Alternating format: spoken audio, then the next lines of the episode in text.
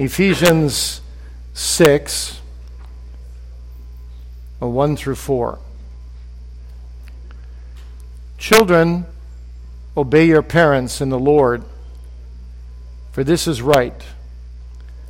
Honor thy father and mother, which is the first commandment with promise, that it may be well with thee, and thou mayest live long on the earth. And you fathers, provoke not your children to wrath, but bring them up in the nurture and admonition of the Lord. Let's pray. Gracious God, we bow before Thee and we thank Thee so much for Thy hand of mercy upon us. And we pray that as we now listen to Puritan wisdom on rearing children, that Thy benediction would be on this, this talk and that Thou wouldst be in the midst of us that the wonders of thy grace would superabound among us. We thank thee for Puritan insights.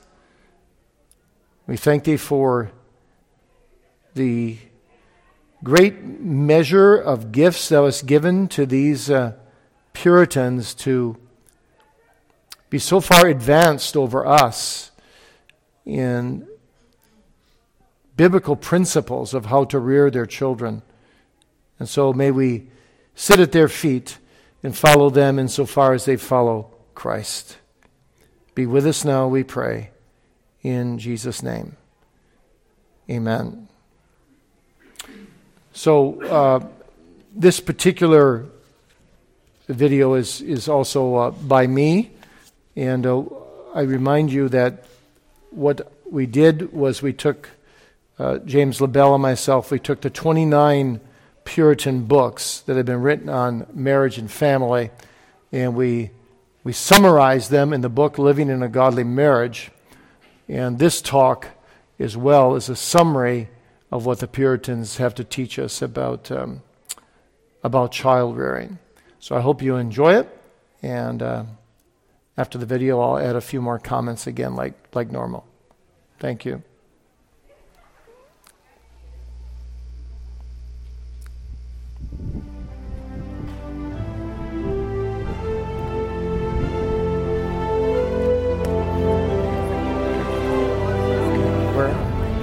Class is going. Those of you who want to join,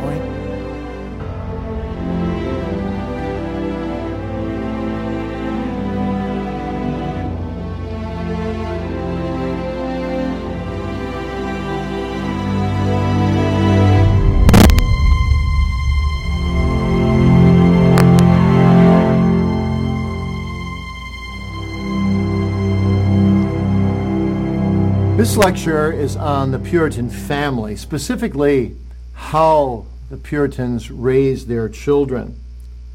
I began the lecture on Puritan marriage with a quote of Richard Baxter. I'll do that here with the family as well. Richard Baxter says this A holy family is a place of comfort, a church of God.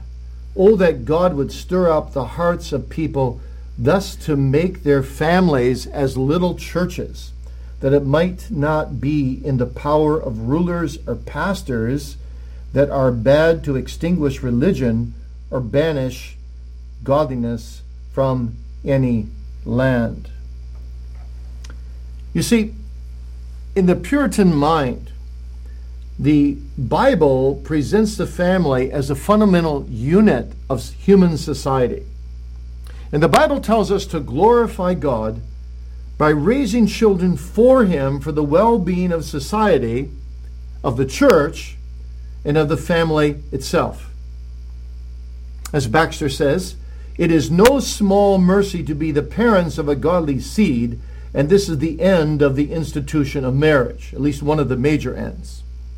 Isaac Ambrose said, Parents have the task of erecting and establishing Christ's glorious kingdom in their house. So, this idea that your family is a, is a little house church, as it were, a little mini type of the bigger church, and that your children by the grace of God, would be folded into the larger, invisible church of God, the, those who are truly converted. So that on the great day, your family may be an undivided family on the right hand of the side of Christ as his sheep. That is the goal of child rearing in Puritan thinking. Now, there are several thoughts here that the Puritans exercised with regard to children. I'm just going to give you five or six major thoughts here. First is this children are always gifts from God. The idea today of someone saying, Well, I, I think I'll have three children. What would you like, my dear? Uh, I'd like five. Okay, we'll, we'll, we'll settle for four. Uh, that would be anathema to the Puritans. The Puritans believed it was a divine wonder of grace when God opened the womb. And you were to have as many children as you could without violating, particularly the wife's um, physical strength or emotional strength. So, this would be a typical Puritan conversation. Maybe nine to 12 months after you had a baby. Obviously, the Puritan man would realize he shouldn't try to get his wife pregnant right away, that that would be too much for her emotional and physical stamina. So maybe nine or 12 months later, he might say to his wife, My dear, I notice you've been gaining strength and uh, you seem to be doing well. Do you, do you think you're, you're ready to have another child, should the Lord so provide one? And the wife would say, Yes, I'm feeling quite well and uh, strong mentally and, and physically. I'm fully restored. And so they would, again, try to have a baby. So the average Puritan family had eight or nine children. That was, that was typical. Many of them had 12 or 13. Those that had only a few children, there was usually some reason why they couldn't have more children.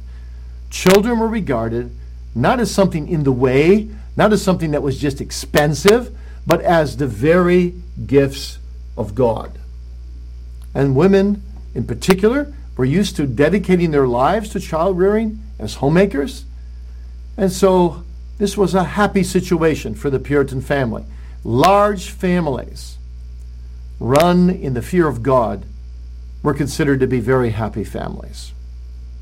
Now, at the same time, I hasten to add that about 50% of children born to Puritans died before they reached adulthood. Many died at birth.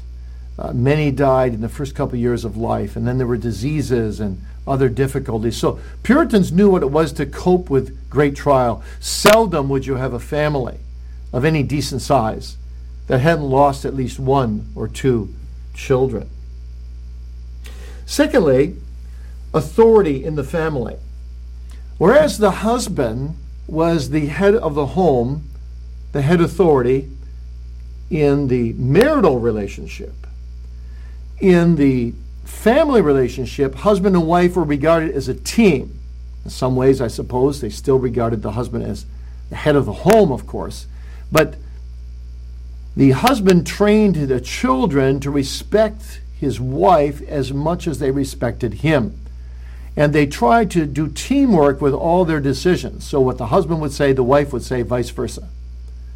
And hence, authority was a mutual thing. So, in the Puritan mind, Authority always comes from God. It's mediated through Jesus. All authority is given to me in heaven and earth. And then Jesus exercises it by his word, which is ultimately written by the Holy Spirit. And that word reveals authority structures in every area of life. So a government politician is the head over citizens. Teachers are the head over students, employers over employees, church office bearers over church members, husband over wife, parents over children. And to the Puritan mind, that was a very happy thing. The word authority was a very positive word, not a negative word. Because authority just meant that God was ordering all of life according to his structure. So every Puritan had certain areas, every adult Puritan had certain areas where they exercised authority and other areas where they were subjective to authority.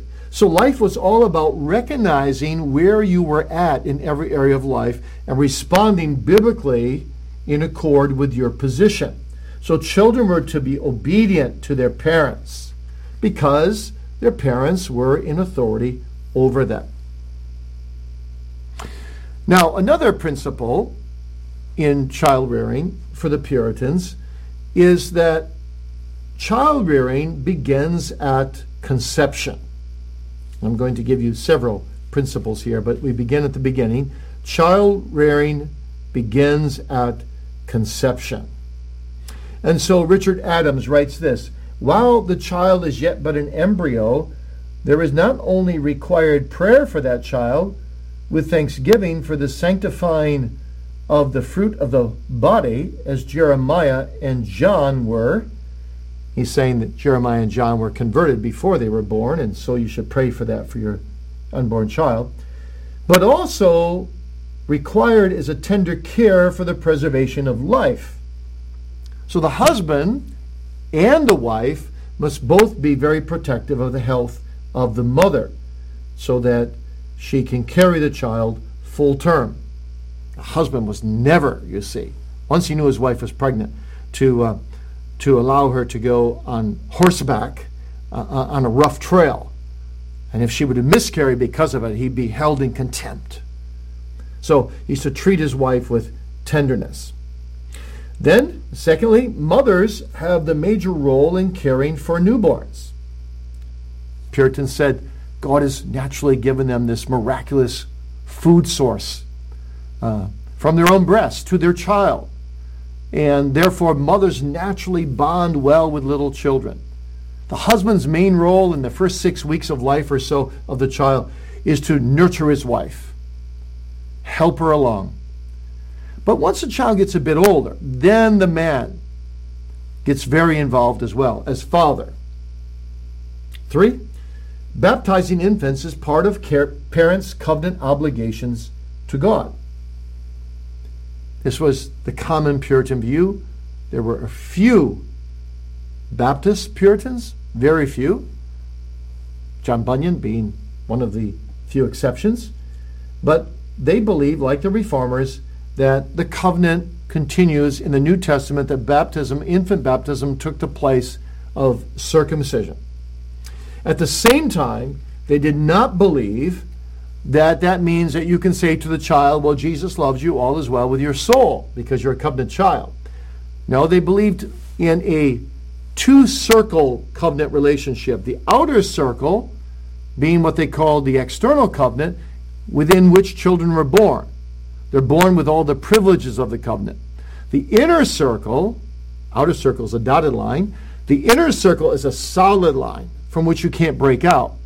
Children get transferred from the outer circle into the inner circle when the Holy Spirit regenerates them and they're born again.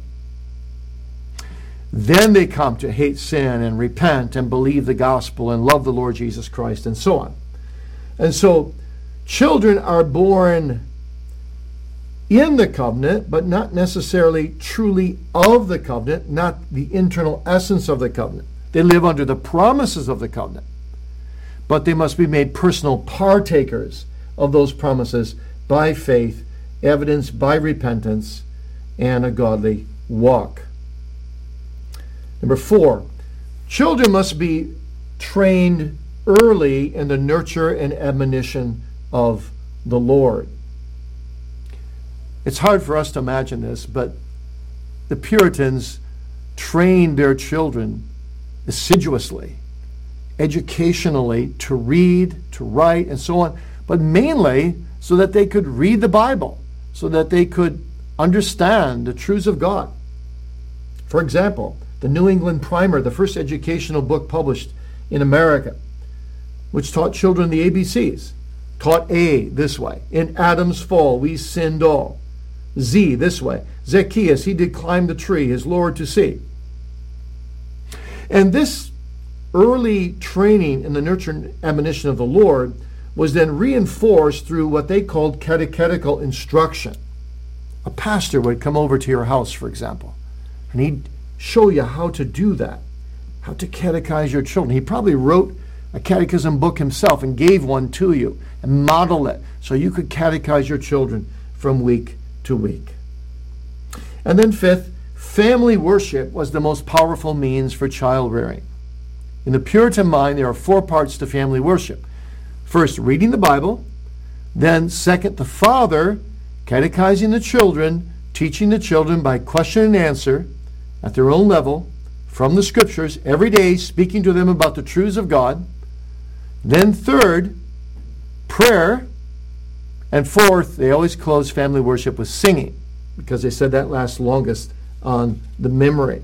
And to them, that was the most important thing, the most important thing a father could do. Fail here, you fail in all. Succeed here, you succeed in the main thing.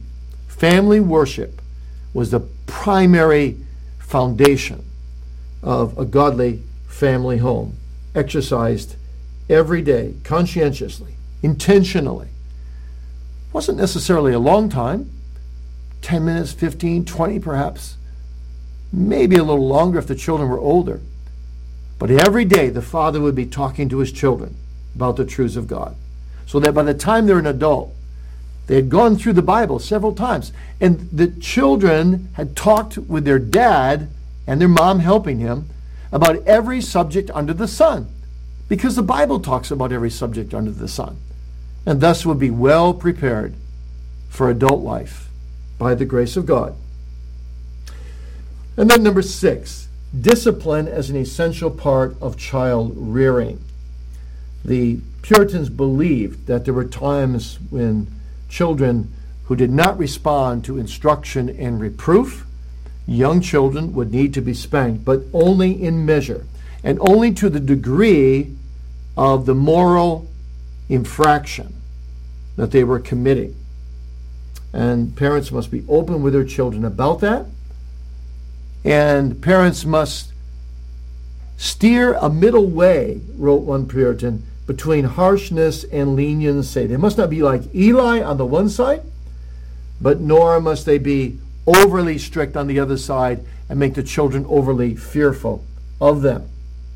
And finally, number seven, children should welcome their parents' help in making major life decisions. That was very common in the Puritan mind. For example, talking about a career or, or finding uh, a, a mate for life, parents would always be very involved.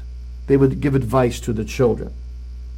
So, for finding a, a suitable mate, for example, there were five major questions that parents considered and would speak about with their children. Number one, would the proposed spouse walk with their own son or daughter with wisdom and genuine godliness in marriage? Well, that had to be if you're going to marry in the Lord, they said. Number two, would the proposed spouse fit the biblical description of what a marriage partner is to be? Does the proposed husband have good leadership skills, a loving demeanor? Does the proposed wife show submission and reverence to her own father? Number three, was the proposed spouse mature and properly motivated for entering into marriage? Number four, was the proposed spouse fairly equal to their own son or daughter in terms of class and financial resources? Puritans believe that, in general, low class people shouldn't marry high class people. Too much social change that would bring friction in the marriage.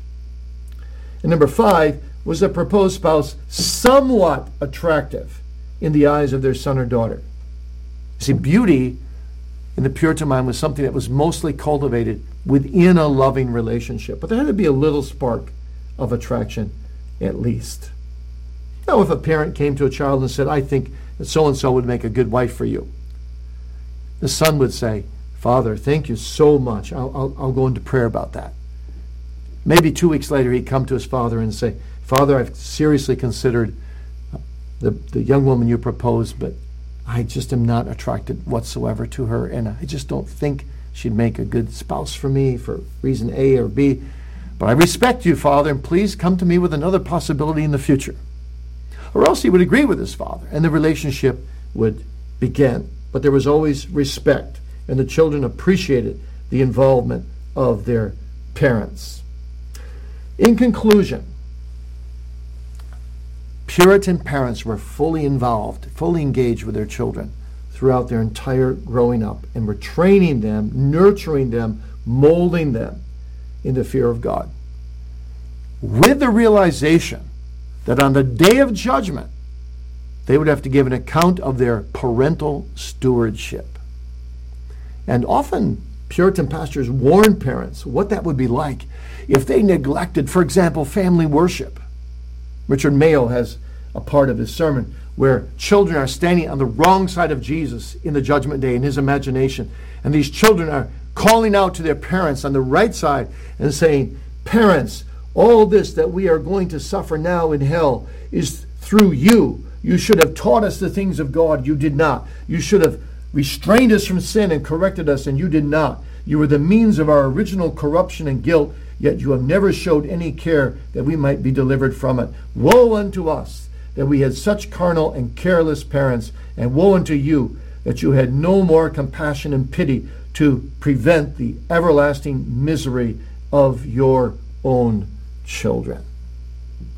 Well, you can imagine. A sermon like that would make parents sit up and examine themselves. So, with warning and with love and encouragement and pleading God's covenant promises, Puritan pastors would stir parents up to bring up their children in the fear, the nurture, and the admonition of the Lord, with a prayer that one day they might be an undivided family reserved for the heavenly mansions above in the Lord Jesus Christ.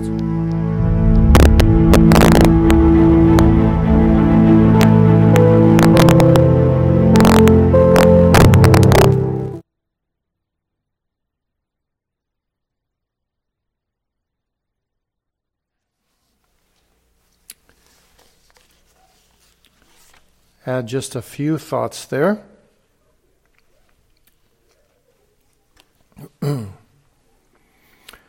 One of the um, things I just briefly touched on there was uh, catechization. The uh, Puritan father uh, really focused on catechization, and there's a man by the name of, um, his last name is Green and he, he did a doctoral dissertation on how the Puritan fathers uh, catechized. And uh, it's, it's quite awesome how intentionally and often uh, an hour a week they would catechize, sometimes apart from family worship, uh, their children, and would ask intentionally individual questions to each child that another child was not allowed to answer. So they were actually training each child at that, at that child's uh, own level. And um, the goals of catechizing were to make sermons and sacraments more understandable for covenant children, to prepare them for confession of faith, and to teach them how to defend their faith against error. So, Children were really taught how truth ought to be loved and truth ought to be lived. And that was to be all modeled by the example of the parents themselves. Richard Greenham, which was one of the early uh, Puritans, put it this way Experience teaches us that children learn more by countenance that's by, by your expression on your face. By gesture and by behavior than by rule, doctrine, precept, or instruction. So, a bad example could cause incredible harm to your children. As Greenham says, if parents would have their children blessed at church and at school, let them beware lest they give their children no corrupt examples. Let them beware that they give their children no corrupt examples at home by any carelessness, profaneness, or ungodliness. Otherwise, parents will do them more harm at home than both the pastors and schoolmasters can do them good abroad. Now, that's common sense in a way, but just the way they, they write it so, uh, so beautifully. It's amazing. Um, the last thing I want to, I want to mention is that the Puritans viewed child rearing as something that they did for the glory of God, for the good of the world, for the good of the nation, the commonwealth, they called it. And so, when we tend to raise children, we tend to look at them as just like our children and my family, right? Or our family. And the Puritans thought more along the lines of we're raising a family for the welfare of the church and the nation and the world, to populate the world with God fearing Christians uh, from among the, the godly seed. And so, uh, Puritan John Geree, who wrote um, a, a famous two page account of the character of an old English Puritan. He's describing, which it's a fascinating document. He's describing as a Puritan what the Puritans saw as the ideal Puritan. And uh, when it comes to the family section, he says, his family, the ideal Puritan, endeavored to make a church, both in regard of persons and exercises admitting none into it but such as feared God, and laboring that those who were born in it might be born again to God. Now, that's kind of quaint language, but what he's saying here is that anyone that would come into the family, be it a servant, be it uh, like a housemaid or something, they'd try to bring someone into the family who also feared God because they didn't want anyone in the family who didn't fear God to influence their children in an ungodly direction. So the goal was to make the family a little mini church and then have that family, through the regenerating sovereign work of the Holy Spirit, when the children are born again, be folded into the larger church family, the family that would last forever and ever in heaven. So there was a real centeredness upon the, the, individual family, but it was different from the self centered Christian family today that kind of blocks out the church in many circles. Happily, not in our circles, I don't think so much, but in many circles around the globe today, um, where the, the local nucleus of the family becomes the be all and the end all, and the church is marginalized.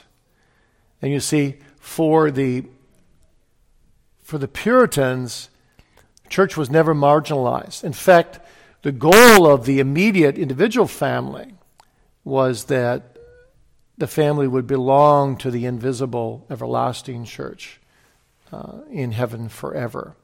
So, really, the main family is the family of God, uh, not, your, not your own individual family. Um, so, in conclusion,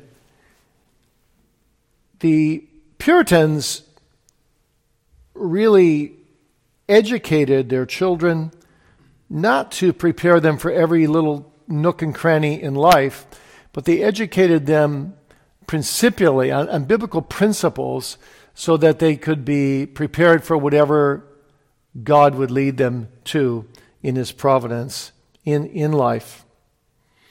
And uh, unlike our day, which children have untold opportunities to go in a thousand different directions in terms of a career, um, Puritan day when culture was more structured in terms of high class, middle class, low class, uh, it was not considered to be a positive quality to want to just move up into the high class. And you weren't socially built that way, and so on. There's more class distinction. And, and the tendency was that you would follow your father in his occupation. unless God called you to the ministry. That was the first thing a young man should look at is God calling me into the ministry. If he was sure that was not the case, then he'd look at what is his father doing and is there room there to succeed his father in the business or in the farm or, or whatever. Um, so, in one way, life was more predictable, and young people growing up kind of had a clear direction where they were going to go. In another way, though, life was more fragile, more tenuous, because there was so much death, so much affliction, um, so much sorrow. I mean, there were Puritans who had 13, 14 children, and uh, sometimes the father and mother outlived them all. Uh, that's extreme cases, but as I said on the video, 50% of the children died before they reached adulthood. Now, taking the last two lectures together, what we can say is this the Puritans uh, actually crafted what we now take for granted, at least most of us, the idea of the happy Christian home where father and mother love each other like crazy, um, just enjoy each other, and have a solid marriage, and the children grow up with clear rules, guidelines, biblical guidelines, uh, fearing God. The whole idea of the happy Christian home actually is bequeathed to us from the Puritans. Very, very, very few people realize that. In fact, most people think that Puritans were kind of prudish, um, didn't know how to make love very well with their spouses, weren't, weren't really happy. Uh, as people, we're legalistic, all of that stuff is the 19th century caricatures of 16th, 17th century uh, Puritanism. Actually, the Puritans were the happiest people, as far as I've studied church history in my life. Uh, I believe they were the happiest people on the face of the earth because they were the most biblical. And they had such a loving emphasis on Puritan marriage and, in such a clear direction on, on raising children. So here is uh, J.I. Packer, who spent his whole life studying the Puritans as well. He said, The Puritans are the creators of the happy English Christian marriage, the English Christian family, and the English Christian home. And in the words of Philip Arthur, another scholar, present day scholar of the Puritans, he said, by recovering their expectation that faithfulness to God in the commonplace things of life will be rewarded, and that it is a high and noble aim to attempt the difficult balancing act of seeing that every relationship is honored in life, that we meet our obligations to God, to the local church, the local community, and the nation, that we honor and serve spouse, parents, children, employers, employees. In other words, that we do the ordinary things that well, that we do the ordinary things well in dependence on God, knowing that He honors those who honor Him.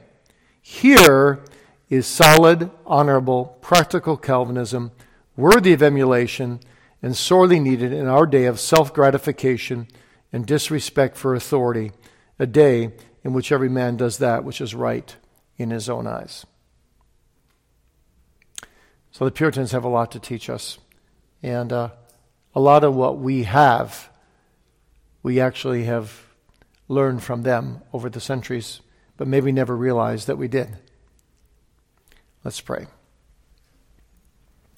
Gracious God, we thank Thee so much for the happy Christian family that the Bible presents to us in Psalm 128. Blessed is the man that fears the Lord. Happy shall it be, and it shall be well with him and with his family, his wife like a fruitful vine, with olive plants round about his table, happy at work, happy in worship, happy with family, happy in the fear of the living God. Please grant that, Lord, to all of us to know that happy family joy of living a biblical life and uh, be with those families who don't have that and who grieve and uh, carry heavy burdens. Lord, please help them and be near to them and be a, be a compassionate God and lead them in thy ways and uh, bring uh, true joy into those families in the fear of God. Strengthen our young men and our young women look forward to marriage one day. Bring them godly spouses and grant, Lord, that they would uh, walk in the fear of the Lord all the day long and give them grace to nurture children in the fear of that same God and the nurture and admonition of the Most High. We ask all this in Jesus' name. Amen. God bless you all. Thank you.